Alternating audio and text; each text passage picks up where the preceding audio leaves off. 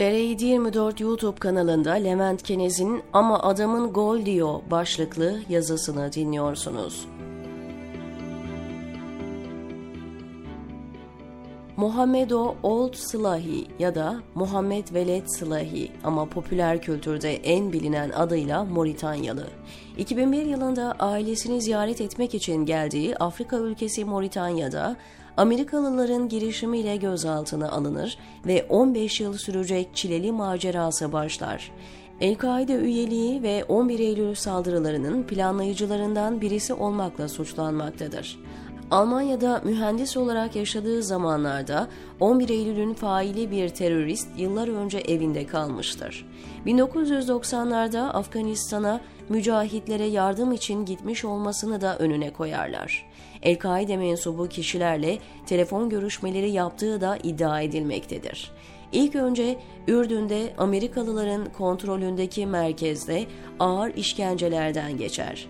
Daha sonra kısa bir süre Afganistan'a götürülür ve 2002'de Amerikalıların Küba'daki toprakları üzerinde yer alan Guantanamo hapishanesine sevk edilir. Herkes gibi artık adı yoktur. Bir numaradan ibarettir. Kendisinden haber alamayan ailesi Guantanamo'ya götürüldüğünü düşünerek Amerika'da avukat ararlar. Daha önce bütün toplumun linç ettiği davalarda sanıkları savunmasıyla meşhur Nancy Hollander'a ulaşırlar ve davayı almaya ikna ederler. Aslında davayı almak yanlış bir ifadedir çünkü ortada dava falan yoktur. Guantanamo'daki hiçbir kimsenin orada olup olmadığı açıklanmadığı gibi mahkeme önüne çıkarılmak gibi bir imkanları da yoktur. Zaten bütün bu gözaltıların, tutuklamaların Amerikan toprakları dışında yapılmasının amacı da budur. Sanıkların hukuki haklarından yararlanmasının önüne geçmek. Avukat Hollander, yardımcısıyla büyük uğraşlar sonucu müvekkillerini Guantanamo'da ziyaret etmeyi başarır ve kendisini bir hakim önüne çıkarmak için uğraşacaklarını bildirir. O akıl tutulmasının yaşandığı dönemde tutuklu kişilerin mahkemeye çıkması büyük bir olaydır.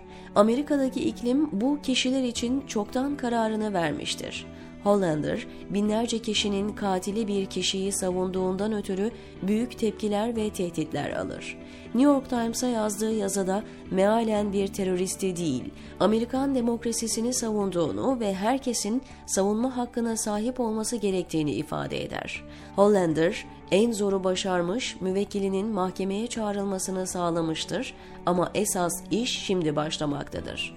Mahkeme evraklarına ulaşmak gizlilik ve güvenlik sebebiyle neredeyse imkansızdır. Kendilerine verilen dosyalardaki kağıtlar simsiyah şeritlerle örtülmüştür. Hatta bazı klasörlerde tamamen üstü kapatılmış simsiyah evraklar vardır. Hollander ve ortağı Bush hükümetini mahkemeye verir ve sansürlü belgelere ulaşmasının savunmanın hakkı olduğunu iddia eder. Mahkemeyi kazanır ve kendisine sansürlü olarak verilen belgelerin orijinallerine erişim hakkı sağlanır. Bu güzel haber bir süre sonra kötü bir sürprize dönüşecektir. Dosyalarda müvekkilleri lehine delil ya da işlerine yarayacak bir şeyler ararlarken büyük bir şokla karşılaşırlar. Moritanyalı zaten her şeyi ifade etmiştir. Kendilerine görüşmelerde bundan hiç bahsetmemiştir. Bütün El-Kaide bağlantılarını 1999 yılında Los Angeles havaalanını bombalama girişimindeki rolünü, lider kadroyla ilişkilerini, her şeyi, hatta aleyhinde tanıklıklar bile vardır. İnanılmaz bir hayal kırıklığı içerisinde ne yapacaklarını bilemezler. Büyük bir yanlış anlaşılmaya kurban gittikleri üzerine başlayacak savunma, bizzat müvekkilin kendisi yüzünden çöpe atılmıştır. Hollander başka acaba ne sürprizle karşılaşırım diyerek hükümetin sansürünü kaldırdığı dosyaları incelemeye devam eder. Bir dosya vardır ki okuyacakları müvekkilinin itiraflarından daha fazla etkileyecektir.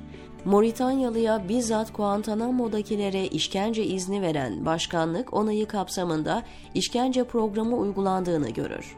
Akla gelen en basit işkence yöntemlerinden burada yazmaya elimin varmadığı işkence tekniklerine varana kadar adamı çıldırtana kadar güç kullanmışlardır.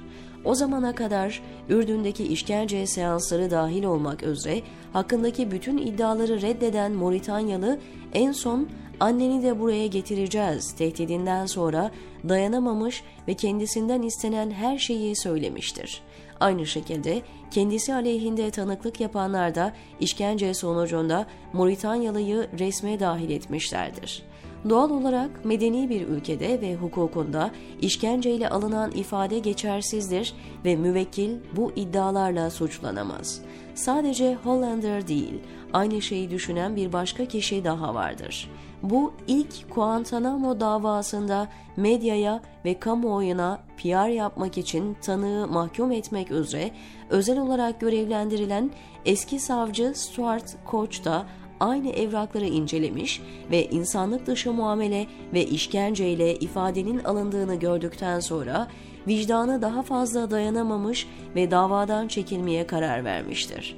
Moritanyalı 2010 yılında yani 8 yıl hakkında bir suçlama olmadan tutulduğu Guantanamo'da uydu bağlantısıyla hakim yüzü görür. Mahkeme, Moritanyalı'nın ilişkilerinin ve geçmişteki hayatındaki iddiaların suçlandığı olaylarla ilgisi olmadığını düşünür ve beraatına karar verir. Ne var ki dava temyize gitmiştir. 8 yıl bekleyen sanık bir 6 yıl daha bekler ve nihayet evinden alındıktan 15 yıl sonra tekrar evine geri döner.